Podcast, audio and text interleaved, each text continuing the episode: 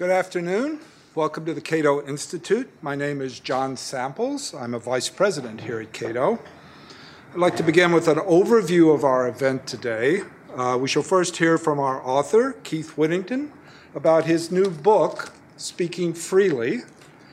Then we shall have some comments from Cato adjunct scholar Ilya Somin. And finally, we shall have some time for questions and answers for our panelists. Let me say a word about the question and answer period. We will be taking questions via, via Twitter, so direct your queries to hashtag Cato1A. That's hashtag Cato1A. You should have received a piece of paper with it on it. Uh, in any case, that's hashtag Cato1A. We look forward to your questions either here at the Hayek Auditorium or online. Um, if you do not use, wish to use Twitter, please use the card you were given, the paper you were given when you checked in, and we will collect those later. A few more words by way of introduction. The Cato Institute is a public policy research organization, a think tank dedicated to the principles of individual liberty, limited government, free markets, and peace.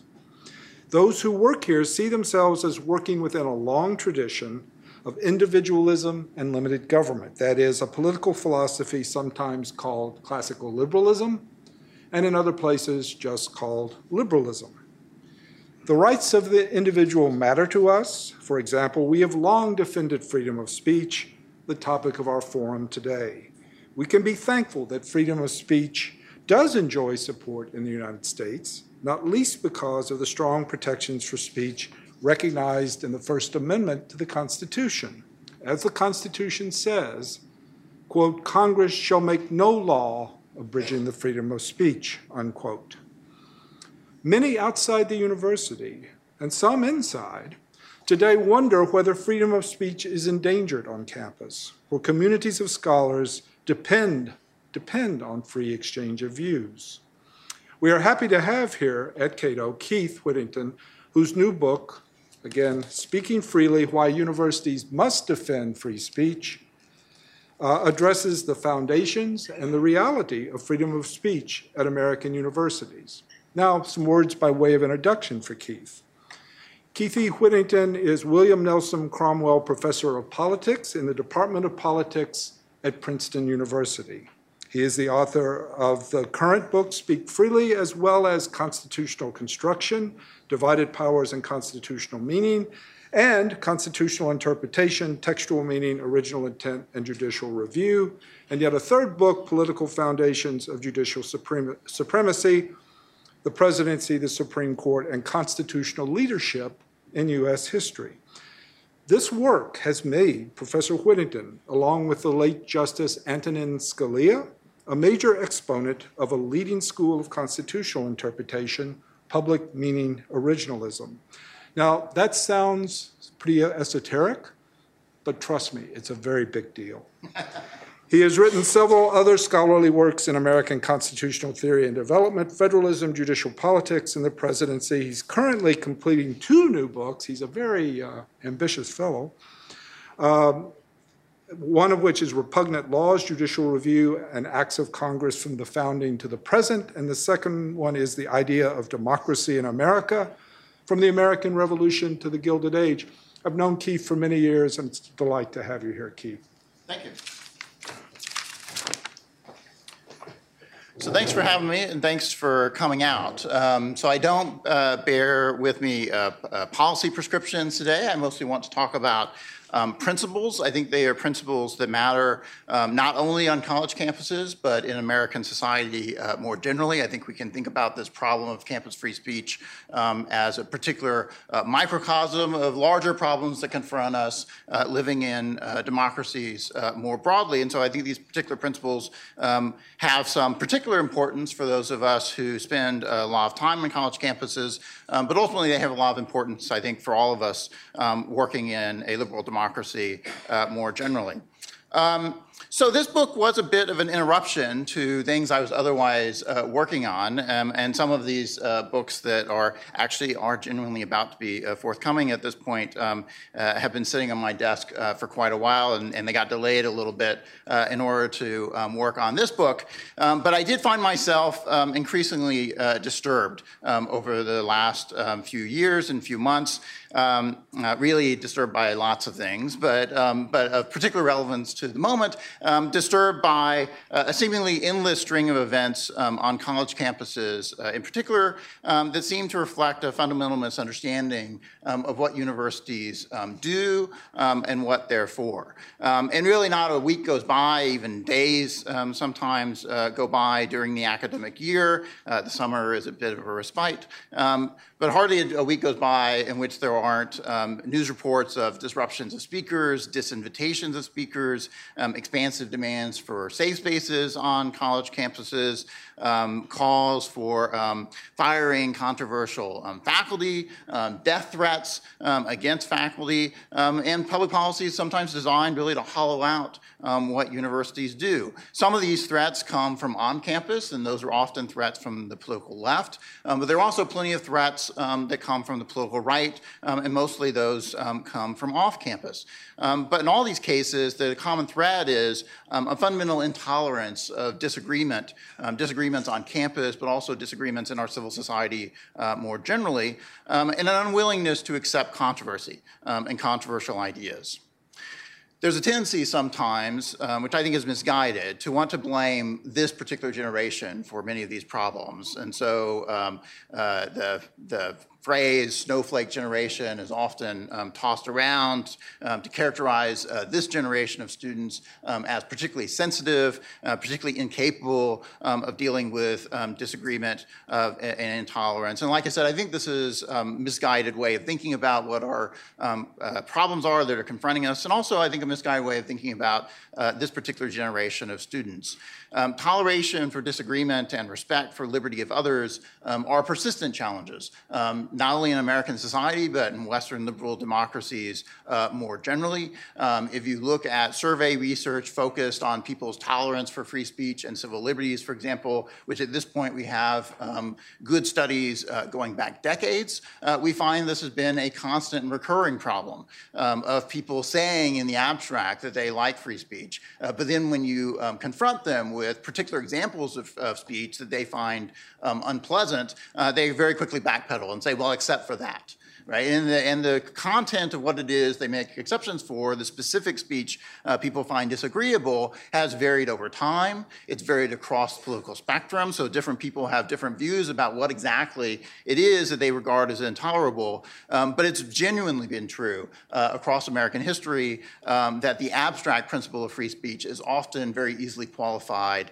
uh, in the moment uh, when we see particular episodes of people trying to exercise free speech. And in that sense, these students today are no different different um, than the students of a generation ago or even three or four generations ago, or indeed of the American populace uh, more, more generally. What we're seeing on campuses, therefore, reflects sort of fundamental features about the nature of living in liberal democracies and recurring challenges about living in liberal democracies. Um, and they give us good reasons why we need to then try to think through carefully um, what our commitments are, what the principles that ought to guide us in a liberal democracy are. And it's important that we constantly reaffirm those liberal values, um, even in the face of controversy and disagreement and sometimes uh, very unpleasant examples um, of particular speech that we have to um, uh, tolerate um, and, and deal with. I think also the snowflake generation uh, uh, way of thinking about this problem underestimates some of the ideological opposition um, to free speech, which also um, exists on college campuses, but also off um, college campuses. Um, there are some people who oppose free speech, uh, not simply because they're overly delicate um, or because they find particular things particularly controversial, um, but simply because they're hostile to fundamental liberal values. fortunately, I think that's a small minority. It's a small minority even on college campuses, but they are an important segment segment of the American population and American college campuses in general, and we should be uh, trying to articulate uh, what the core commitments are of American democracy and indeed of liberal universities um, more generally in order to help um, persuade people that that's not a path uh, that we ought to be going down, um, but instead we ought to be going down the path um, of liberal tolerance um, and reasoned deliberation um, about the things that we disagree with. So the concern of my book is fundamentally to show how free speech is intimately tied to the core mission of a modern university. Um, and it's not just the case that we are legally obliged to respect free speech because we happen to have a US Constitution that has um, a First Amendment um, in it, and the First Amendment constrains, in particular, public universities as um, state actors. But it's also true that those of us who value universities and those of us who are members of campus community um, should also value campus free speech, and really those of us living in liberal democracies should value um, uh, free speech um, because they're important principles and because they're valuable, not only because, not just because some judge is going to tell us that we have to. Um, but that requires thinking a little bit about what the mission of a university is. And fundamentally, as I understand what uh, modern universities are committed to, um, despite the fact there's a lot of variation about how exactly they pursue this mission across the American landscape, um, is the universities generally are committed to the production and dissemination of knowledge. Um, which means that free speech, though, is particularly critical to that truth-seeking function of universities. Free inquiry and open debate are necessary to generating and communicating knowledge. And so it's dispensable if you think the universities are primarily there uh, in order to indoctrinate students, if universities are primarily there simply to convey things that we think we already know. But if we think that we're pushing the boundaries of human knowledge, uh, then we need room for experimentation, for unconventional thinking, and for mistakes to be made, um, which is why it's particularly important then that universities, if they're going to fulfill their core mission, um, are quite tolerant um, of a wide range of views on campus and tolerant of people uh, saying things that are controversial, and even then things that we think are in fact um, quite mistaken. Now, there are other reasons for supporting free speech, often in other kinds of environments. For example, free speech is particularly uh, important to make a democratic process uh, work, that you can't um, uh, evaluate the performance of your government officials unless you're free um, to give and to hear criticism um, of those government officials. And some of those concerns are less critical in thinking specifically about a university setting. But in a university environment, free speech is particularly valuable for things that are particularly connected to what universities are for. Um, and we've seen this for a long period of time. Lots of people have recognized this and, and understood um, this core connection between free speech um, and uh, university. So Daniel Coit Gilman, um, who was the uh, first um, uh, president um, of Johns Hopkins uh, University and told his board of trustees when he assumed that presidency at the tail end of Reconstruction, uh, the institution we are about to organize would not be worthy of the name of a university if it were to be devoted to any other purpose than the discovery and promulgation of the truth. And it would be ignoble in the extreme that the resources which be given by the founder without restrictions should be limited to the maintenance of ecclesiastical differences or perverted to the use of promotion of political strife at the spirit of the university should be that of intellectual freedom and the pursuit of truth and of the broad charity toward those with whom we differ in opinion. It is certain that sectarian and partisan preferences should have no control over the selection of teachers and should not be apparent in the official work of the university. This fundamental precept that the connection between the mission of the university as a truth-seeking institution and the importance of free speech and tolerance of disagreement on university campuses in order to advance that mission has really been essential to how we've understood uh, the nature of modern universities. We haven't been always very perfect in how we've tried to implement that. We haven't always fully appreciated um, those principles. There's been a long period of struggle to try to fully realize and appreciate what those principles are. And we need to continue to affirm those principles um, today as well. So the book tries to lay out then the liberal case for free speech in a truth-seeking institution. And I won't rehearse those arguments uh, here particularly, but just to note um, that the key points are, uh, one, that the only way to gain true knowledge is to test it through argument. Um, that we may have things that we take on faith, but if we truly want to believe them, if we want to know that they're correct and can stand up um, to criticism, we need to see them stand up to criticism. We need to see them tested. Um, and that's what universities are fundamentally committed to, is the testing of claims um, to see just how true they are um, and whether or not they need to be modified, um, rejected, um, or accepted ultimately. And the only way to do that is to tolerate a great deal of disagreement and skeptical inquiry. But secondly, in the context of controversial speech, we have also learned as Americans across a long period of time that we can't trust any potential censor empowered to suppress disfavored speech. That's true in the university environment, but it's also true in American politics more generally, that we may be able to identify particular instances of speech that we think um, ought to be suppressed, and we may have good reasons for thinking that, but as soon as we empower somebody uh, with a general power to suppress speech um, because it's disfavorable, we will soon find that all kinds of speech will be um, suppressed, including speech that we think, in fact, is very important. And that's necessarily going to be the case once you've empowered somebody to suppress controversial speech. It's controversial precisely because people disagree about the value um, of that particular speech. And so, as a consequence, we ought to be extraordinarily cautious um, about trying to empower people, whether university administrators or government officials, um, to suppress speech that they find uh, particularly disagreeable. So with those principles in mind, we are better positioned to think through particular controversies as they arise, and I try to walk through some of the kinds of controversies that we've seen on college campuses um, of late. Um, but we're likely to make mistakes in thinking about those controversies if we don't start with thinking about first principles and what ought to be guiding us um, in, in general. But as we start thinking about specific kinds of controversies and scandals that arise, we might start with thinking about the, what's at the very heart of the university's operations, um, which is what we ought to have is respect of the freedom to pursue scholarship and teaching uh, with regard only to professional standards in the pursuit of truth and without regard to social and political pressure. So at the very core of what the university does um, is allow for scholarly research and to teach students. And in that context in particular, uh, we developed the concept of academic freedom precisely in order to design to protect um, that um, core area of university activity. This isn't the freedom to say anything in the classroom, for example, or even anything in publications from faculty, but it's the freedom to push the boundaries um, of human knowledge. But even beyond that core aspect of what universities do, college campuses are also vibrant intellectual communities in which debate over ideas extends well beyond basics, this the basic scholarly enterprise of research and teaching. They have long been places where important matters of public concern can be discussed, where students can engage with controversial ideas. And a great deal would be lost if colleges were reduced to nothing but research and teaching. And universities then need free speech as well as academic freedom if they're going to truly serve their function and be a home of intellectual contest more generally. This was recognized, for example, by a federal circuit court in the 1970s when the University of Mississippi tried to close a literary magazine that university officials uh, said um, published things that were tasteless and inappropriate. Um, and the federal judges emphasized to, to, those campus administrators that the historical role of the university in expressing opinions which may well not make favor with the majority of society and in serving as a vanguard in the fight of, for freedom of expression and opinion. Sometimes you have to tolerate things that you regard as tasteless and inappropriate or offensive um, and even dangerous, precisely because universities um, are trying to make space for people to disagree, for people to test out new ideas, and for sometimes for people to make mistakes, and sometimes even for people to be outrageous and offensive. Recognizing the role of universities for robust public debate has meant, for example, that universities have allowed students to form numerous groups on their own and given them equal access to resources to explore their own interests and concerns.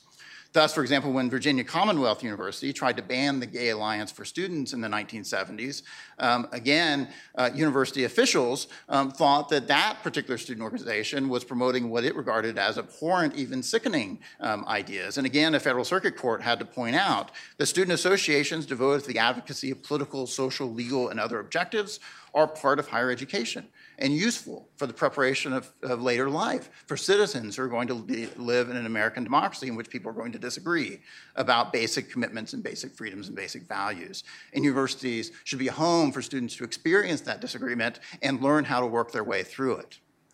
Recognizing this role for universities for robust public debate has meant, for example, that there should be a robust space for protest on college campuses. Students and others should be able to express their views about matters of public concern. They should be able to express those in a way that makes sense to them and that can attract attention. But it's inappropriate for protests to take the form of interfering with the ability of others to pursue their own activities on a college campus. Willing speakers should be able to communicate with willing audiences. Members of the campus community should want to be able to hear ideas, and, and they ought to be able to hear the ideas that they want to hear ultimately. Disruptions, disinvitations, tearing down signs, throwing out papers are all efforts to quash communications and shut down the free exchange of ideas on campuses. Students have a right to ignore speech that they find appalling or unpersuasive or to take up the challenge of countering such speech with arguments of their own.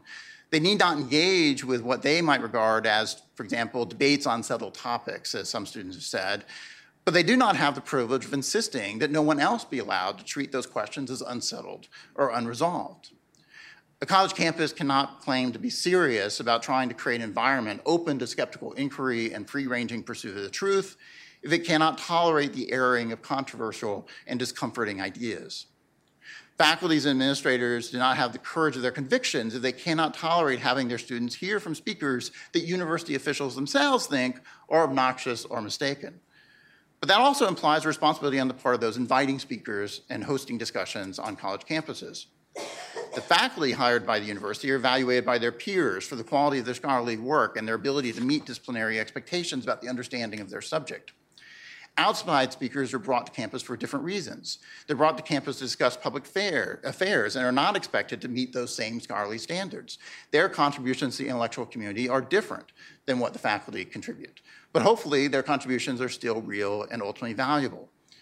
If the students want to hear, for example, Peter Navarro or Kid Rock or Robert Reich or Michael Moore, universities should have the courage of their convictions and allow students to hear and evaluate their arguments, no matter how badly flawed or morally bankrupt university administrators or faculty or even other students might think those arguments ultimately are. But the goal of bringing such speakers to campus should be to enlighten and not merely to provoke. Students should want to hear from the best representative of serious ideas that are worth their time and attention. No doubt students will have somewhat different ideas about what's worth their time and attention than I do, uh, for example, but they should take seriously their own responsibility to advance the mission of the university by seeking knowledge and not just pushing boundaries. When we are making decisions about whom to invite to campus to speak, the goal should neither be to stack the deck with our closest allies nor to sprinkle in the most extreme provocateurs. The goal should be to make available to the campus community thoughtful representatives of serious ideas. Embracing free speech is easy if the speech never seems very challenging. It's easy to listen to pleasing ideas and affirmations of our own prior beliefs. It is much more difficult to learn to tolerate those with whom we disagree and who espouse ideas we find preposterous, repugnant, or even dangerous. We should, however, learn not only to tolerate those disagreements, but to seek them out for it is through controversy and contestation that we can make progress, often in the most unexpected ways. So let me end by noting that universities sometimes struggle to sustain the kind of diverse intellectual communities that would best facilitate the advancement and dissemination of knowledge themselves. John Stuart Mill worried that a closed society, too comfortable in its own convictions, would retreat into dogmatism. Despite their own aspirations, universities risk their own retreat into comfortable intellectual bubbles. The university must strive to screen out bad ideas, but must also strive to bring to campus those who will question and not merely affirm received wisdom. If a community of scholars is not to become lethargic, and if the advancement of knowledge is to proceed, um, scholars cannot be complacent in their studies and blind to their own deficiencies and biases. Universities should be striving to nurture intellectual diversity on their own campuses. When training, hiring, and promoting scholars who make their home on college campuses, universities should demand rigor and professional accomplishment, but there should also be an openness to new ideas and a spirit of skepticism and intellectual curiosity. If universities are to operate at the outer boundaries of our state of knowledge and to push those boundaries further outward, they must be places where new, unorthodox, controversial, and disturbing ideas can be raised and scrutinized. If students are to prepare themselves to critically engage the wide range of perspectives and problems that they will encounter out in the world across their lifetimes, they must learn to grapple with and critically examine ideas they find difficult and offensive. For more than a century, universities have committed themselves to the mission of advancing and disseminating knowledge and have recognized that the free ranging exchange of ideas was essential to the realization of that mission. They have often pursued that mission perfectly, and they have sometimes needed to be called to account to better appreciate and work to realize their own ideals. But recognizing and respecting um, uh, the principles of free speech is difficult and challenging. But there's no alternative if we are dedicated to the pursuit of truth. And the pursuit of truth is the noble and important mission of the modern university. Thank you.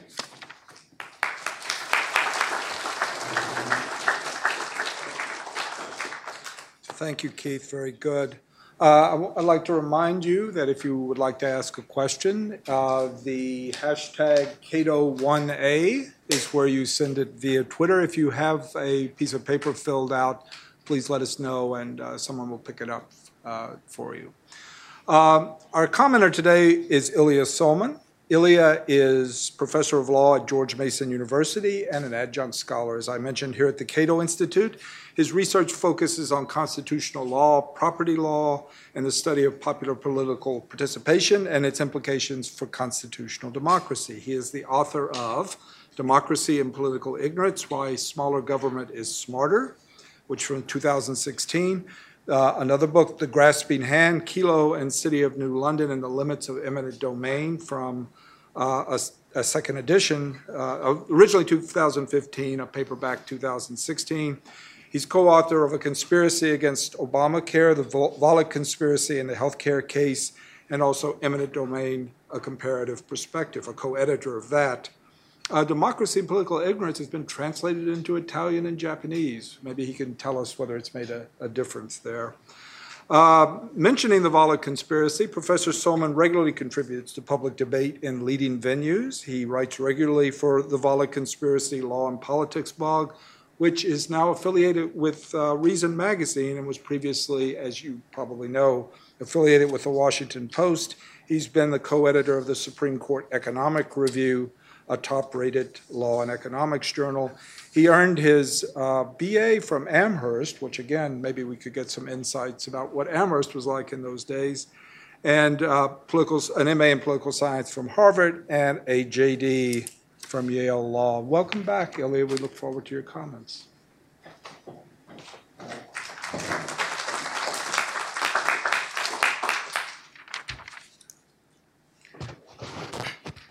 I'd like to start by uh, thanking the Cato Institute for organizing this event and congratulating Keith on an outstanding book on certainly an extremely timely topic, which one might even say has been made great again by recent events. Though, as Keith explains in the book, uh, it's been a very important topic for many years, uh, so it's not entirely a new issue by any means.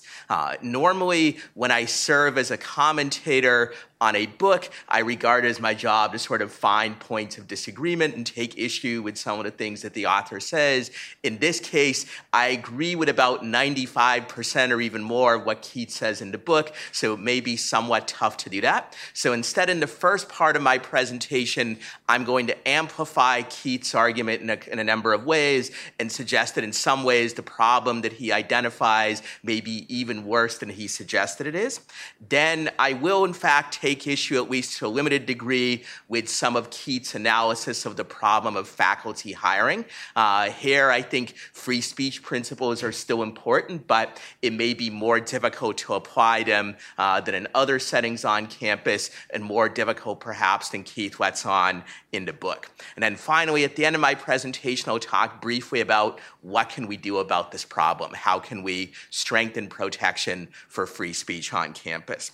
Uh, so Keith, both in the book and in his presentation, he explains quite eloquently the nature of the problem and why we should be concerned about it. In some ways, though, however, there's even more reason for concern that uh, perhaps Keith suggests. One reason is that if you develop a kind of ideological orthodoxy on campus or in particular departments or parts of the university, this problem is self reinforcing. When you have a group of people who are ideologically homogenous, research by people like Cass Sunstein at Harvard shows that they feed on each other, they become even more extreme over time and more intolerant of opposing views. And I think we have seen this happen in some academic fields, also in some campuses and the like as well. And it is pernicious in that uh, uh, once you get started down this path, uh, it's difficult to stop. Closely related is the phenomenon of what the economist Timur Kuran calls preference falsification. If you think uh, that the expression of certain views that you have is going to be dangerous, it'll lead to social sanctions, or in the case of faculty and administrators, it'll damage your career, uh, you are likely to hide those views. Uh, and I think we see some of this uh, certainly among some scholars and also among uh, some students on campus as well, according to surveys. Of course, when people hide their dissenting views. That makes it seem like there's more of a consensus than there actually is, and it reduces the quality of debate. And this phenomenon, too, to some extent, feeds on itself in that uh, if most of the other adherents of your viewpoint are hiding their true preferences, uh, that makes it more of an incentive for you to hide yours as well. You don't want to be the only one that sticks out as saying that the emperor has no clothes or that uh, that some uh, orthodoxy should be questioned.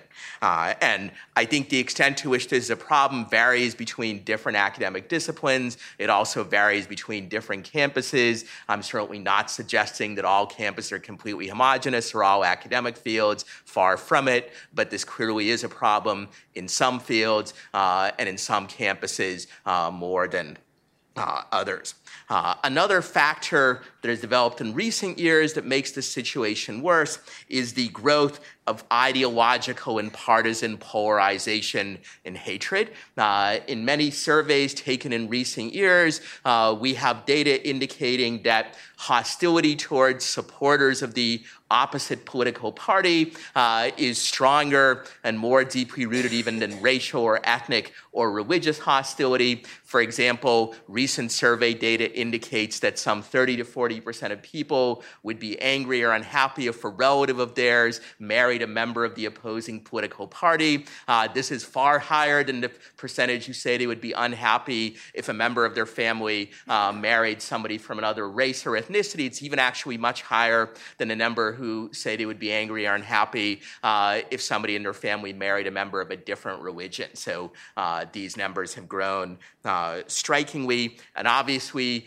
the more we feel hostility to adherents of other ideologies, other things equal, the more difficult it is for us to tolerate their speech, to apply free speech principles to them equally, and so forth. I think we see this phenomenon on both the right and the left, uh, growing hostility to the other side. Uh, obviously, on campus, this manifests itself more often in the form of attempts to suppress right of center speech because of the fact that on most campuses, not all, but most, uh, the political left is in a relatively dominant position, but this is not to say that the right would be any better in situations where uh, they could predominate similarly.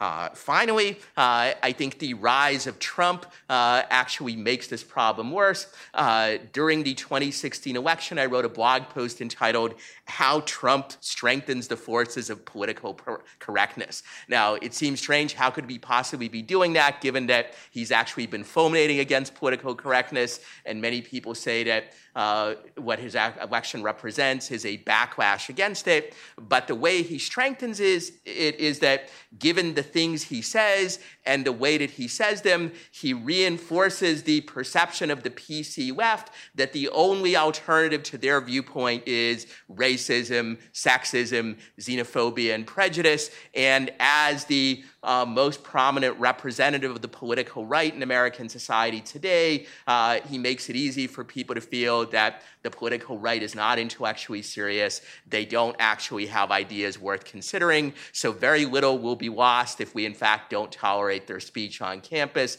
Indeed, much may actually be gained because that may only be the only way to prevent the rise of racism, sexism, uh, and other prejudices with which uh, Trump is associated. Uh, now, some people argue really the politically correct themselves are at fault for the rise of Trump because his election represents a reaction against their excesses. Uh, I think this argument is overblown, but in this particular presentation, I'm not actually in the question of who started it. All I'm saying is that uh, the way that, what Trump does reinforces political correctness, and to some extent, what they do reinforce uh, his position as well. And so this problem has become a cycle which uh, has made the situation worse, not only on campus, uh, but certainly on campus in particular. Uh, so I think these forces coming together, uh, ideological polarization, the rise of Trump, uh, preference falsification, and so forth, uh, they all make the problem in some ways even worse uh, than Keith's book suggests. Uh, now, throughout most of the book, Keith argues, and I agree, that what we need to do on campus is apply free speech principles, not suppress speech simply based on its content or viewpoint or its offensiveness uh, and the like. Uh, but Keith recognizes that we may not be able to completely do that when it comes to the area of faculty hiring. Uh, in that, as Keith uh, noted in his, in his presentation, when faculty are hired, they have to be judged by disciplinary standards whether they meet, uh, whether the quality of their work is up to snuff in various ways. And at least in some cases, this may involve judging the substance of their viewpoints. For example, if you see a candidate for a position in a geography department who is an exponent of flat earth theory, no matter how good his qualifications in other respects, the fact that uh, he's a flat earth enthusiast is going to be a deal breaker. Similarly, if you're hiring a World War II historian uh, and it turns out he's a Holocaust denier, again, no matter what the quality of his other qualifications, you probably can't hire that person being a Holocaust denier is in and of itself an indicator of professional incompetence in that particular field. Uh, so Keith says the way we address this is we should leave the disciplinary hiring decisions and promotion decisions to experts in the field rather than say let bureaucrats or politicians decide things. And to a large extent, I agree uh, that we, you know, we, we want people judging faculty candidates who are qualified in the relevant field. Uh, however, even for such people, it is often difficult to draw the line between situations like Holocaust denial, where expounding a particular viewpoint uh, really is an indicator of, of professional incompetence versus other cases where uh, we simply don't like or disagree with uh, the viewpoint expounded by the scholar. Uh, and we know both from uh, some studies which have systematic data and also from a great deal of anecdotal evidence that uh, often, uh, particularly in some disciplines, scholars don't do a good job of drawing a distinction between these two things. And so you get ideological discrimination in hiring, uh, which I think is a quite significant phenomenon uh, and which contributes to the ideological homogeneity and other factors that I um, mentioned earlier. Notice that this can be self perpetuating. If you don't hire people with dissenting views, uh, then uh, the faculty in your particular department will become more and more homogenous over time, uh, and it'll become more and more unthinkable to hire people who disagree.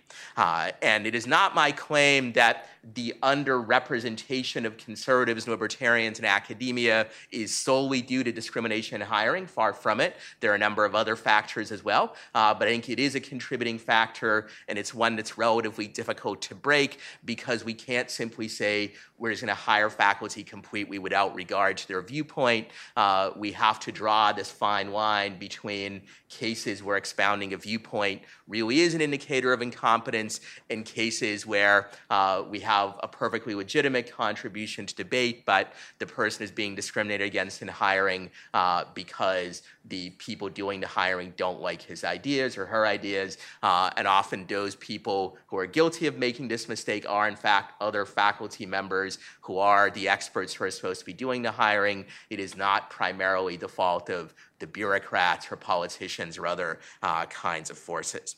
Uh, I don't think there's any easy solution to this problem other than perhaps for people to be more aware of it and to try to be more conscious of the need to check their own thinking. Uh, and if your own department is ideologically homogenous for whatever reason, maybe you want to make more use of outside experts who are maybe more ideologically diverse to help evaluate uh, the candidates. This is already done to some extent uh, in faculty hiring decisions, but I think usually they don't make a special effort to get ideological diversity among the outside referees, and it would probably be desirable uh, to do that more often. Uh, so, what can we do to alleviate this problem? Uh, Keith's book offers some well taken recommendations, which I certainly agree with, such as enforcing free speech rules on campus. Also, when students or outside people try to disrupt speakers or use violence to prevent them from speaking, that needs to be prevented and it needs to be punished. If you don't punish exercises of the heckler's veto, uh, you should expect to see more heckler's vetoes. I think some campuses uh, have handled these sorts of situations better than others. I mentioned earlier already uh, trying to promote non discrimination in faculty hiring. Also, when universities hold panels or events on politically controversial subjects, at least in many cases, they should try to uh, have an ideologically balanced panel. Certainly not suggesting that should always be done. There are sometimes good reasons to have a more homogenous one, uh, but they should at least ha- have some significant proportion of their events uh, be ideologically balanced. Uh, in the very last uh, couple of minutes of my talk, I'd like to talk about what can the advocates of free speech on campus do to uh, promote their cause better? In particular, what can conservatives and libertarians on campus do since they are the group that is often, not always, but often the one most victimized by campus policies that may be hostile to free speech? Uh, and I think the biggest recommendation I have to these groups is that you should be an intellectually serious group of people. That is, you should not behave in the way that I described Trump as behaving earlier, as someone that's easily dismissed as a blowhard and as highly intolerant yourself. When you decide who to invite on campus, uh, you, should, you should make sure that you should not be inviting people simply because they anger or offend the other side. Uh, therefore, you should not be inviting the Ann Coulters and Milo Yiannopoulos of the world, people who are basically provocateurs and have little, if anything, of substance to say.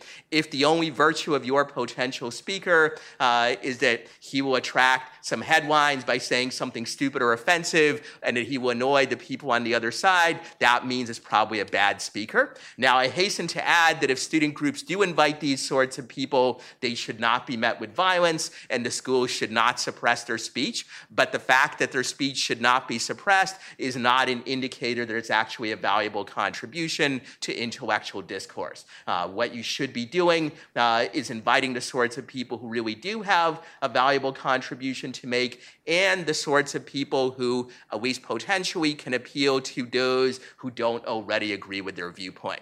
Uh, if you look at the history of how different minority groups have succeeded in promoting their rights and creating a better image for them in the relevant society. Uh, it is by uh, behaving in a, in a, serious way and by engaging in outreach to those who don't already agree. Uh, this is how the civil rights movement succeeded. More recently, the gay rights movement. There are other examples. Uh, and campus conservatives, libertarians should take the a lesson from those examples rather than from Milo Yiannopoulos, Ann Coulter, and others uh, of that ilk.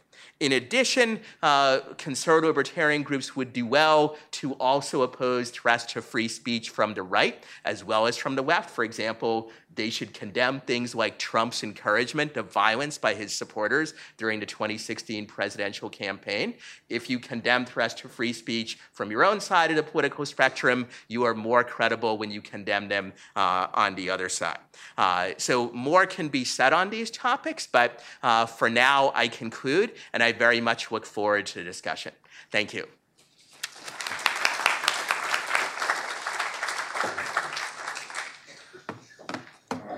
Thank you very much, Ilya. Um, Could someone please get that particular question? If you have a a paper, uh, I'm going to go to Twitter also, but it will be brought up to us. Thank you very much. And also, again, on Quitter, uh, Quitter, Twitter, uh, hashtag Cato1A to send your questions.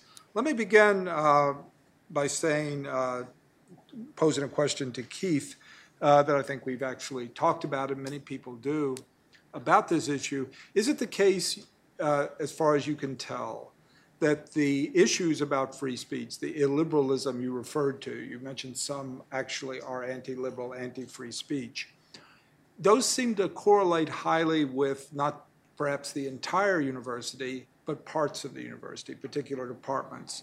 And here I would say uh, one way to think about this would be you're more likely to have those points of view if uh, you're, you're one of the children of Michel Foucault and you're a po- postmodern kind of department, um, if you're an English department. That is, this is the notion that all knowledge is power, and therefore that the, it's directly contrary to your vision of a university.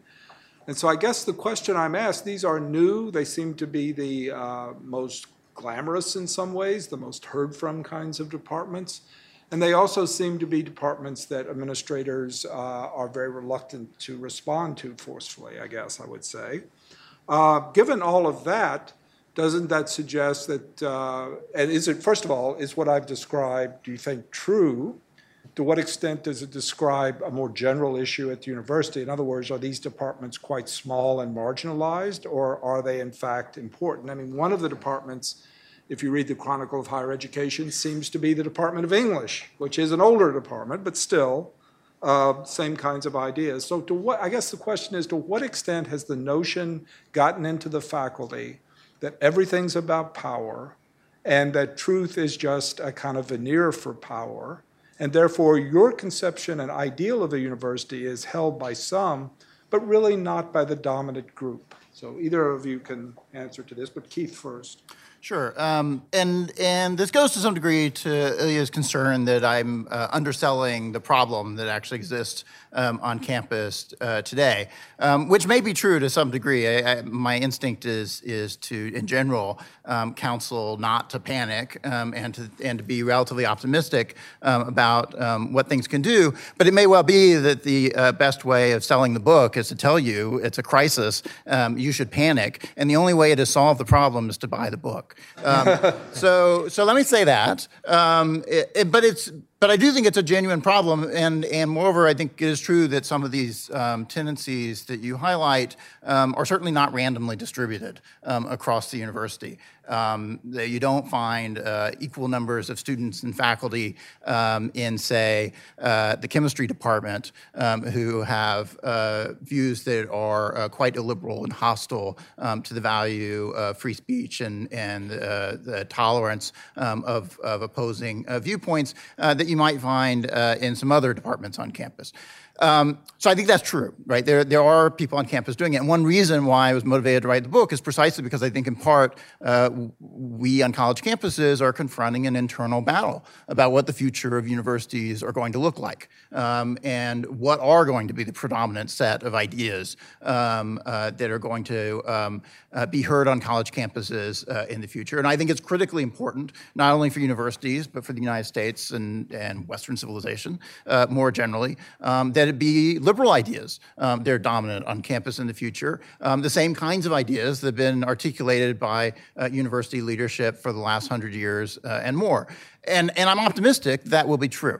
Um, and that it's it is true now, and I think it will be true in the future, um, that there are a small minority um, of students and faculty who are quite hostile um, to those ideas on college campuses, but they exist, um, and and they should be um, countered um, in part by trying to, one, emphasize the fact that they remain a small minority. That's not representative of what college campuses are like uh, more generally. Um, that's important for the outside world to know, but it's also important for those of us on college campuses to recognize the fact that these very loud voices um, are very loud, um, but they are um, also um, a relatively small group um, and should be uh, treated um, as such and, and dealt with as such. There's a much uh, a broader group um, of students and faculty um, that either are already committed to liberal values um, or are persuadable. Um, uh, to liberal values, and we ought to be trying to appeal um, to them to appreciate the importance of um, toleration and civil discourse. Ilya, do you have some points on that? So, first of all, it's certainly not my claim that we should panic. Uh, and I do think it is possible to overestimate this problem. I think some on the right do just that. So, it is certainly true that it varies a lot by department and by university. It is also true that for every time you see a right of center speaker disrupted, there are dozens or even hundreds of instances where right of center speakers, including myself, actually speak without any problems or disruptions. Uh, so, you can regard the glass as half full rather rather than half empty. Indeed, it's more than half full. That said, in some departments and in some universities, there is a serious problem. And in some ways, I think it is growing over time. And therefore, it should be dealt with where possible before it becomes a crisis. And I do agree also that on the faculty side, in terms of ideological discrimination and the like, it is much worse in some departments than others. Uh, I think, as a general rule, it tends to be worse in the humanities than in the social sciences or the hard sciences.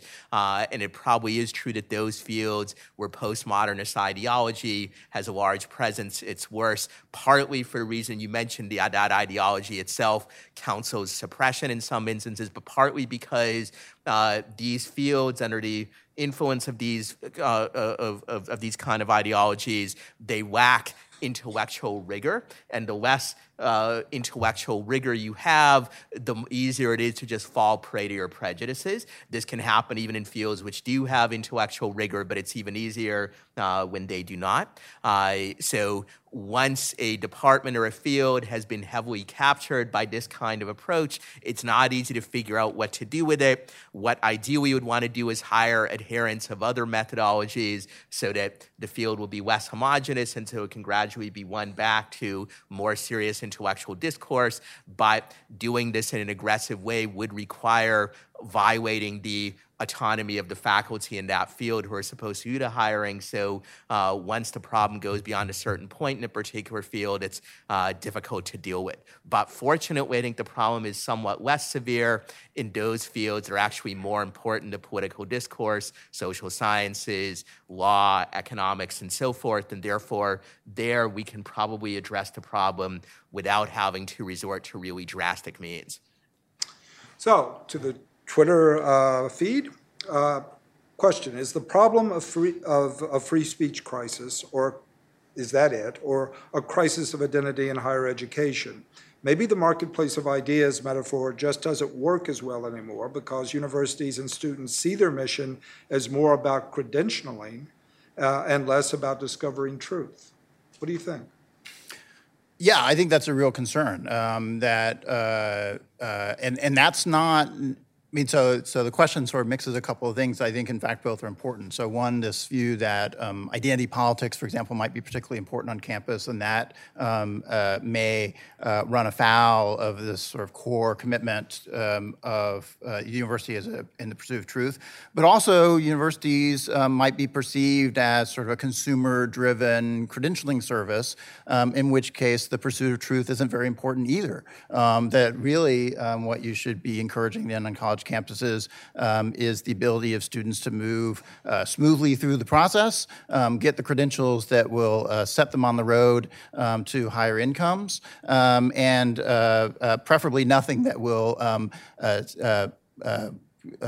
uh, put dirt on the brand. Um, uh, uh, and so um, then uh, quashing controversy might very well be in your interest. And I think a lot of senior administrators on college campuses think exactly that, right? That the worst thing that can happen on your college campus is somebody says something controversial, um, because then you'll get public attention and it will hurt the brand. And the brand is we credential good students will be good employees. Um, and I think that's self defeating. I think in the long term, what makes universities valuable, including valuable for those who are going through them and, and getting degrees from them, um, is that they are learning something. And, and part of what they're learning um, is that ability to grapple with disagreeable ideas, um, to think seriously and carefully, um, and to think um, independently um, and unconventionally.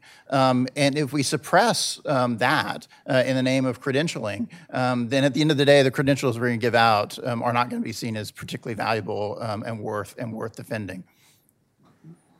Uh, so I think the issue of credentialism is an important one. Recently, the economist Bryan Caplan published a book called The Case Against Education, where he argues that we invest too much in higher education, where often people either learn relatively little or uh, at least learn very little that's useful to their future lives, but they get the additional education anyway so they can improve their credentials. Uh, and there's a lot of waste there. I think I have some disagreements with his argument. There's some definitely something to it, but I'm skeptical that the threat to free speech and free inquiry on, on campus comes primarily from this direction. If you look at the people trying to suppress speech on campus, most of them are not people who only care about credentials. Those kinds of people just be indifferent to uh, speech or indifferent to search for truth. Rather, it's people who do, in fact, care deeply about political issues, many of them themselves left wing critics of credentialism and capitalism and the like. Uh, and so the problem is not that they're indifferent to truth,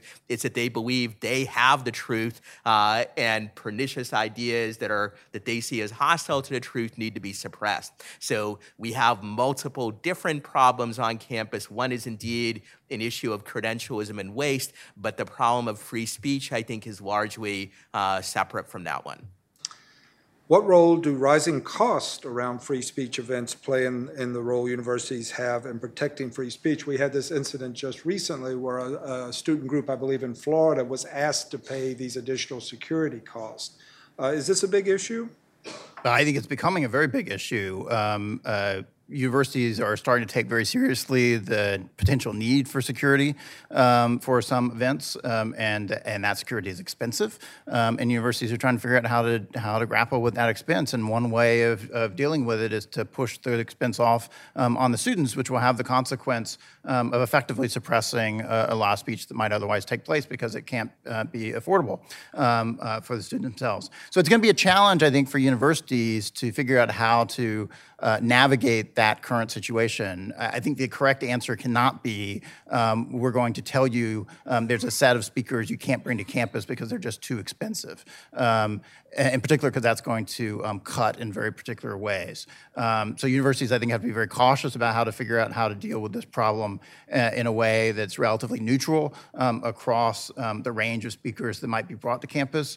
and they need to deal with it in part by trying to address the security needs from a different um, perspective, um, which is uh, don't necessarily uh, take for granted that students um, uh, and others can be on your campus and be extraordinarily uh, disruptive, um, and therefore you have to hire a lot of police in order to deal with the immediate disruption, but there's no long-term consequences. You need to try to create a campus in which that kind of thing is discouraged in the first place. If we agree that free speech should be suspended for direct incitement of violence, how do we draw the line without making it a soft line that everyone wants to move in their preferred direction? And I would add to this question what about this uh, view we hear that seems to be fairly common that speech itself equals violence? Is that correct that it, you do hear that quite often? And that is, of course, the ultimate softening of the line, isn't it? Yeah, I think it is the ultimate softening of the line. I think it's a um, it's a somewhat powerful metaphor that, in some contexts, in some theoretical literatures, um, uh, started off really being a metaphor, and people sort of understood it in a metaphorical way.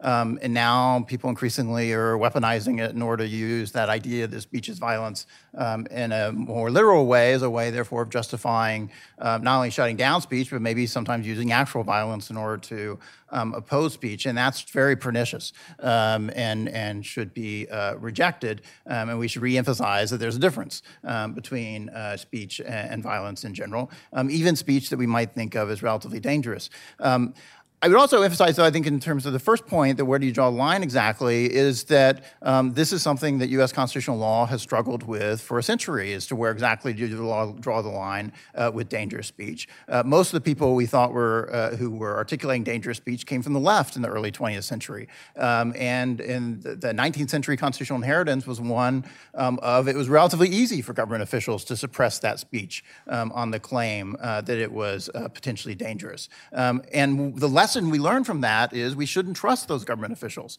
um, to suppress speech they thought was dangerous because they would sweep much too widely um, and suppress um, far more speech um, than was actually necessary in order to prevent violence itself. And so, uh, across the last century, we've made a gradual march um, toward trying to tighten up those restrictions so we suppress less and less speech in order to draw the line as narrowly as possible to prevent actual violence. and I think we've gotten to a reasonably good place uh, from a legal perspective. And I think part of what's important important is the, culturally, um, we need to come to the defense of that uh, basic uh, legal um, position that we've now um, uh, uh, reached.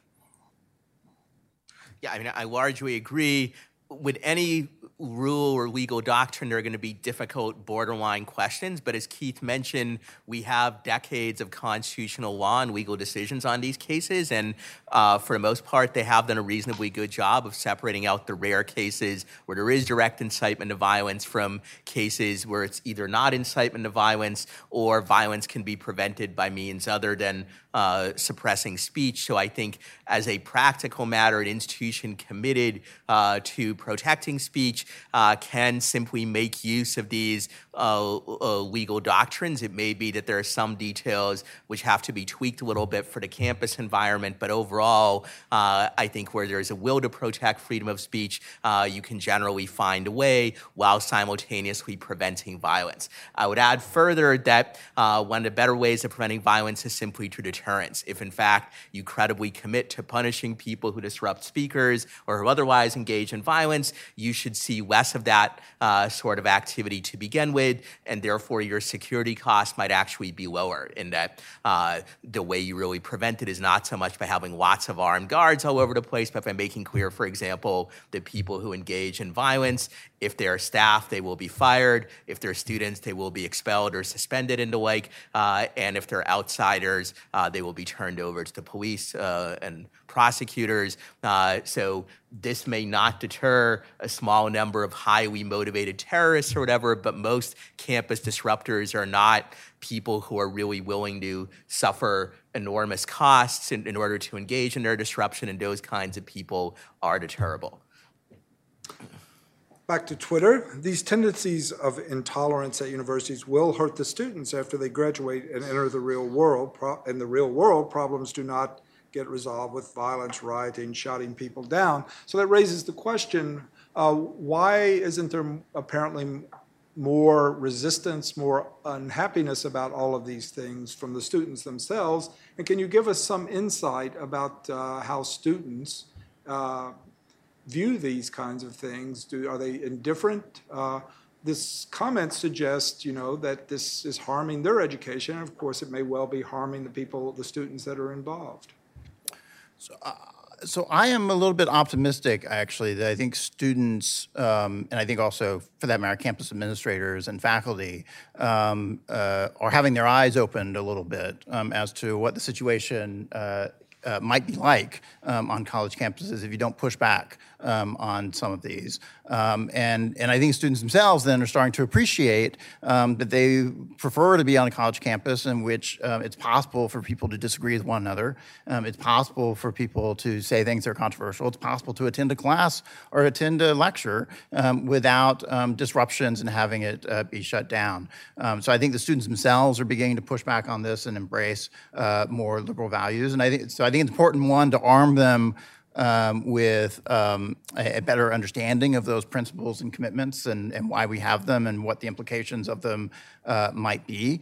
Um, and I think it's also important to remind students that that that is in some ways the silent majority, um, that there is a very noisy minority of students who want to be disruptive, who want to shut down speech. Um, and it's easy for students to start thinking, um, all the students think this way, I'm the outlier, um, and thinking that we shouldn't behave that way. Um, and campuses have made some progress on things like binge drinking, for example, by emphasizing to students that in fact not all your peers uh, behave behave in those particular ways. You do not have to emulate them or, or follow along um, uh, just because you think everybody's doing it, because in fact, not everybody's doing it. Um, and I think the same thing has to be true in the speech context as well. We should emphasize not everybody's doing it, and it's okay to push back. Yeah, I mean, I basically agree. It also uh, reinforce Keith's caution from his talk that we shouldn't overgeneralize about students and paint them with a broad brush. Uh, both survey data and a lot of other evidence reveals there's a wide diversity of attitudes among students. Uh, I think probably only a small minority of students engage in violent speech disruption or support such activities, uh, but obviously that minority can have disproportionate clout. Uh, I do think also while students and others have uh, come to pay attention and in many cases dislike and oppose sort of visible, forcible disruption of speakers. I think uh, they may be more likely to be oblivious to more subtle problems like the issue of discrimination in faculty hiring and the like, uh, where it's not that there's violence going on, it's that uh, sort of decisions are made calmly uh, seemingly normally behind closed doors, but the result is you do end up with uh, a great deal of ideological homogeneity in uh, at least a number of academic fields. And uh, it may not be primarily the, respons- uh, the responsibility of students to try to combat this. It is first and foremost that of faculty and administrators. But if more students were aware of the problem and uh, at least spoke up about it, that would help at the margin to try to address this. Uh, to go to the cards now. Thank you very much. Everyone's coming up with great questions now. Uh, This is for all panelists, uh, and I assume it relates to the um, university situation. Should hate speech be tolerated? Should we allow voice to hate speech that marginalizes minorities, racial or religious or otherwise, and may threaten uh, the rights of minorities? Now, before Keith answers, I have to say, on May 7th, Cato's going to have a, uh, another book forum with Nadine Strossen, and she has a book on this very topic. So please keep your uh, eyes on the Cato website and sign up and come back on May 7th, and we'll talk about this further. But for now, Professor Whittington? Yeah, and, and there's a section in my book on hate speech. It's a it's an active literature. There's a lot of people thinking about it because it's a serious problem that um, uh, calls for um, uh, some serious thinking.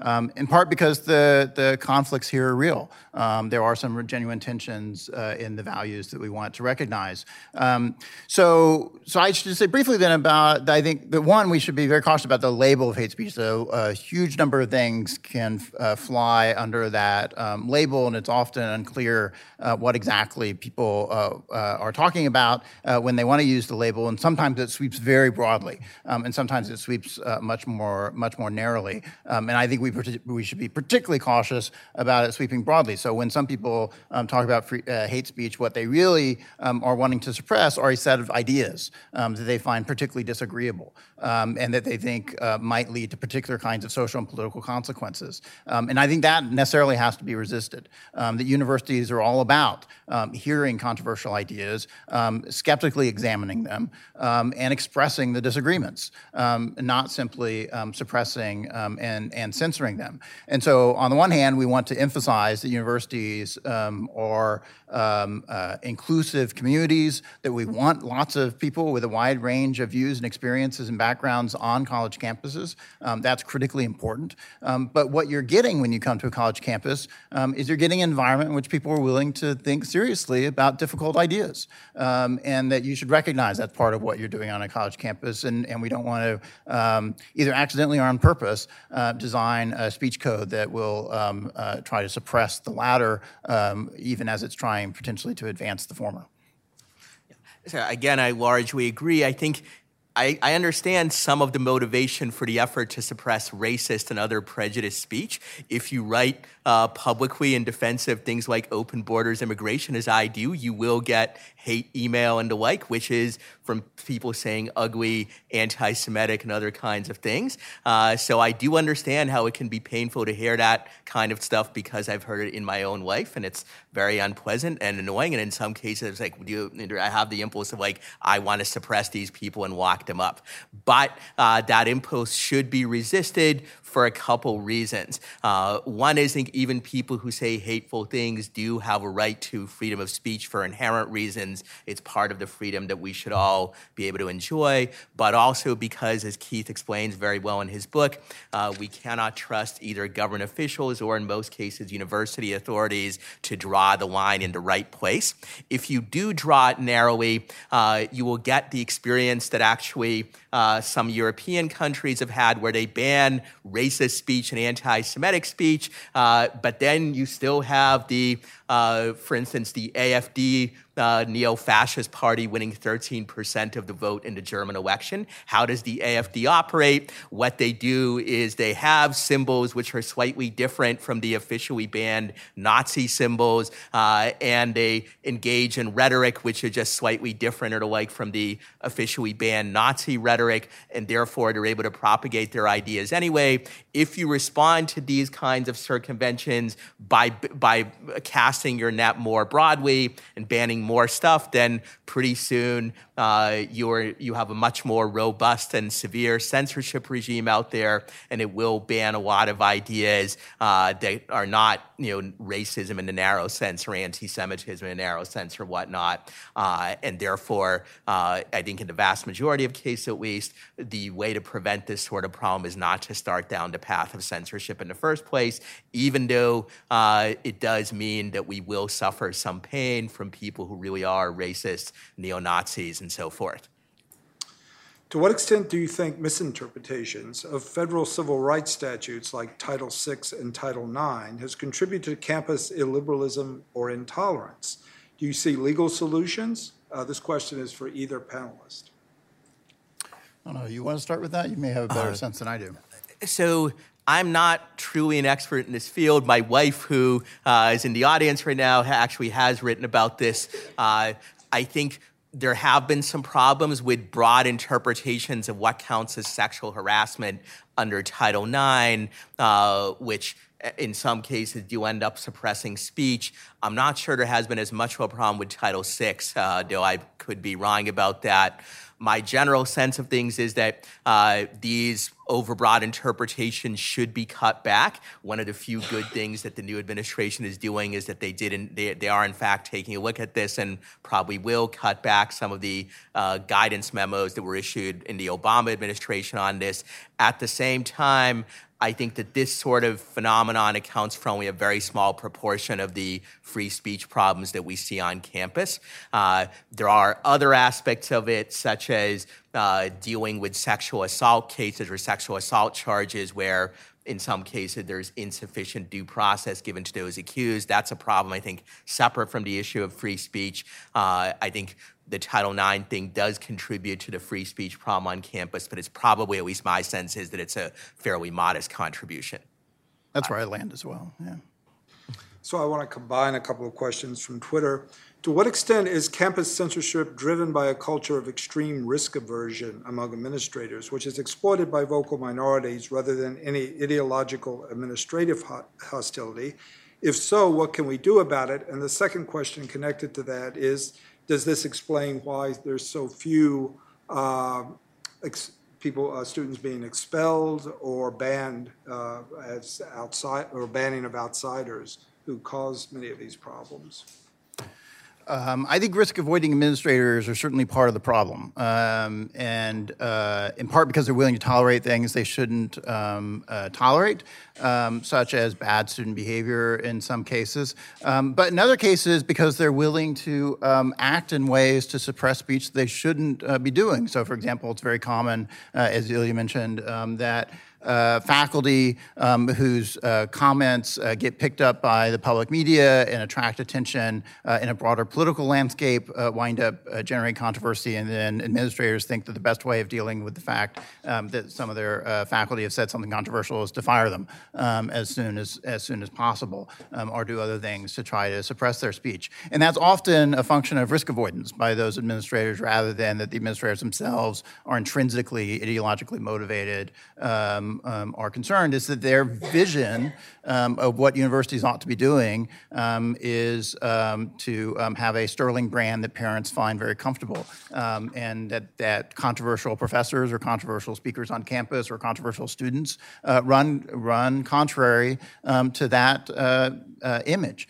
and I think it's important then for, uh, for example, parents and alumni and donors to understand what universities actually are, to insist that the universities um, uh, not be pursuing a brand in which um, everything looks very shiny um, and there's no controversy, but instead that they pursue a brand in which people are intellectually serious um, and willing to have controversy and willing to disagree with one another. And then the assistant administrators um, respect those values and, and, try to promote them. Um, it's hard for administrators to do it on their own. We really need to create a larger culture um, that insists on that as well. Yeah, so I think it's easy to blame administrators, and in some cases, they really do deserve the blame. But it's worth also remembering that there's actually a lot of variation in their behavior. So some universities, like the University of Chicago, for example, have actually taken a pretty strong stance in favor of freedom of speech. UC Berkeley, which is often seen as this bastion of leftism, nonetheless, they have uh, ensured that people like Yiannopoulos and others can speak there, and they have picked up the security costs themselves.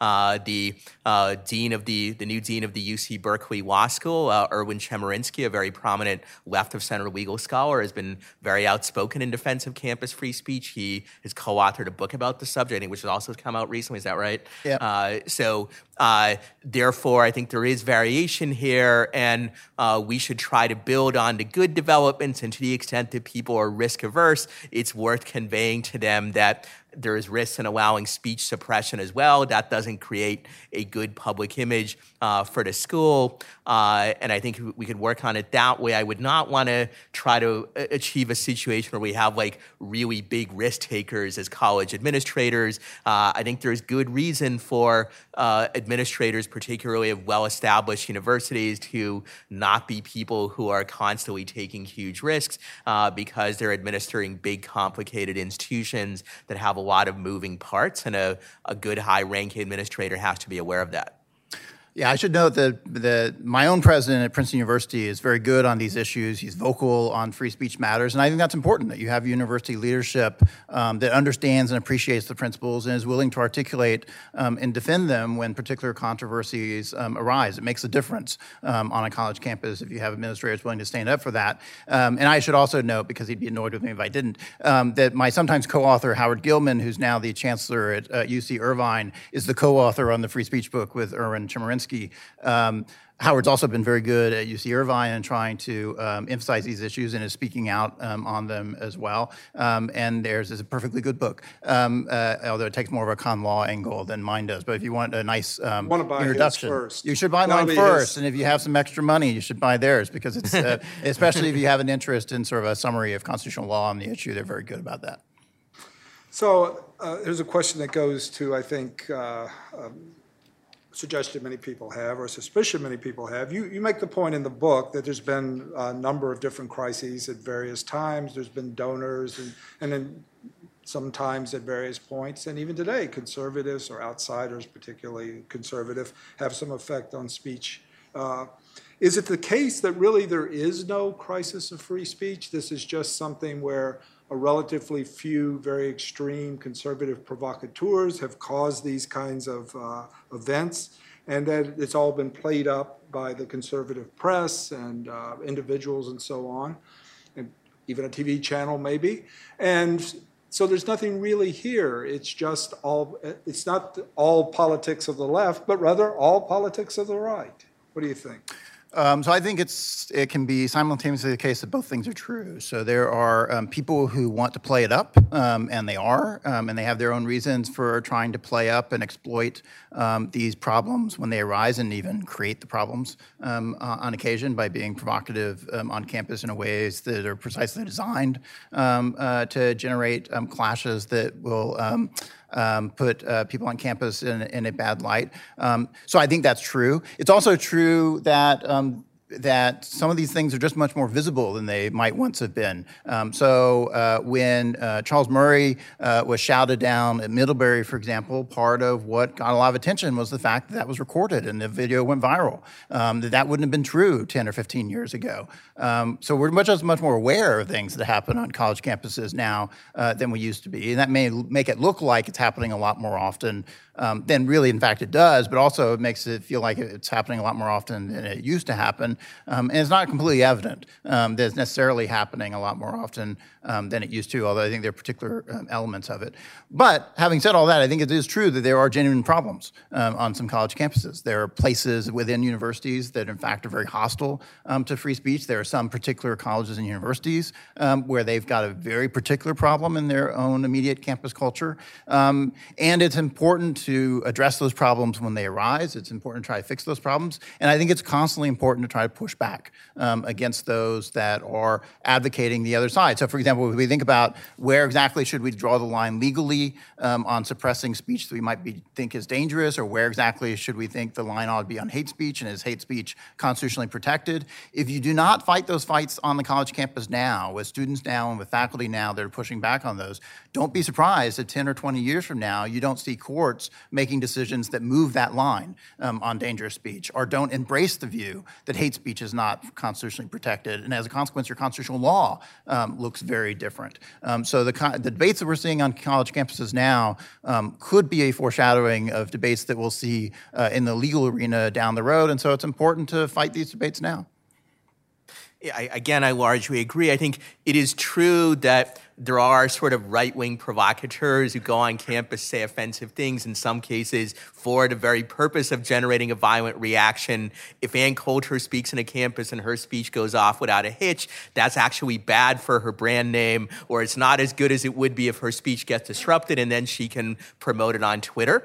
Uh, so this is true to some extent, though. If you're an opponent of Ann Coulter, you should realize that this is what she wants, and therefore, even aside from free speech principles, it's not in your the interest of your movement to violently disrupt her. Uh, uh, it's better if uh, that it doesn't happen. At the same time, disruption is not limited to these cases with the Ann Coulters, the world. Uh, there have been cases involving even left-wing figures like Peter Singer, the famous uh, political philosopher, speakers representing the ACLU, and a number of other cases. So there are enough cases involving people who cannot be placed in the same category as Ann Coulter or Milo Yiannopoulos that it is disturbing, it is a problem, and there's more subtle problems of ideological discrimination in faculty hiring and other such matters, which are uh, quite significant. Uh, and therefore, while it's important not to paint with a broad brush and think, oh, this is the end of civilization and you know we have Nazism or gulags on campus or whatnot taking over.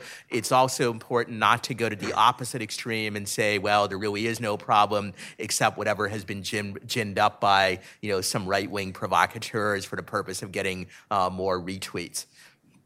So, a couple of questions uh, about high schools. This last weekend, we saw a really large march here in Washington, March for Our Lives, which featured uh, several high school students exercising free speech and political participation rights.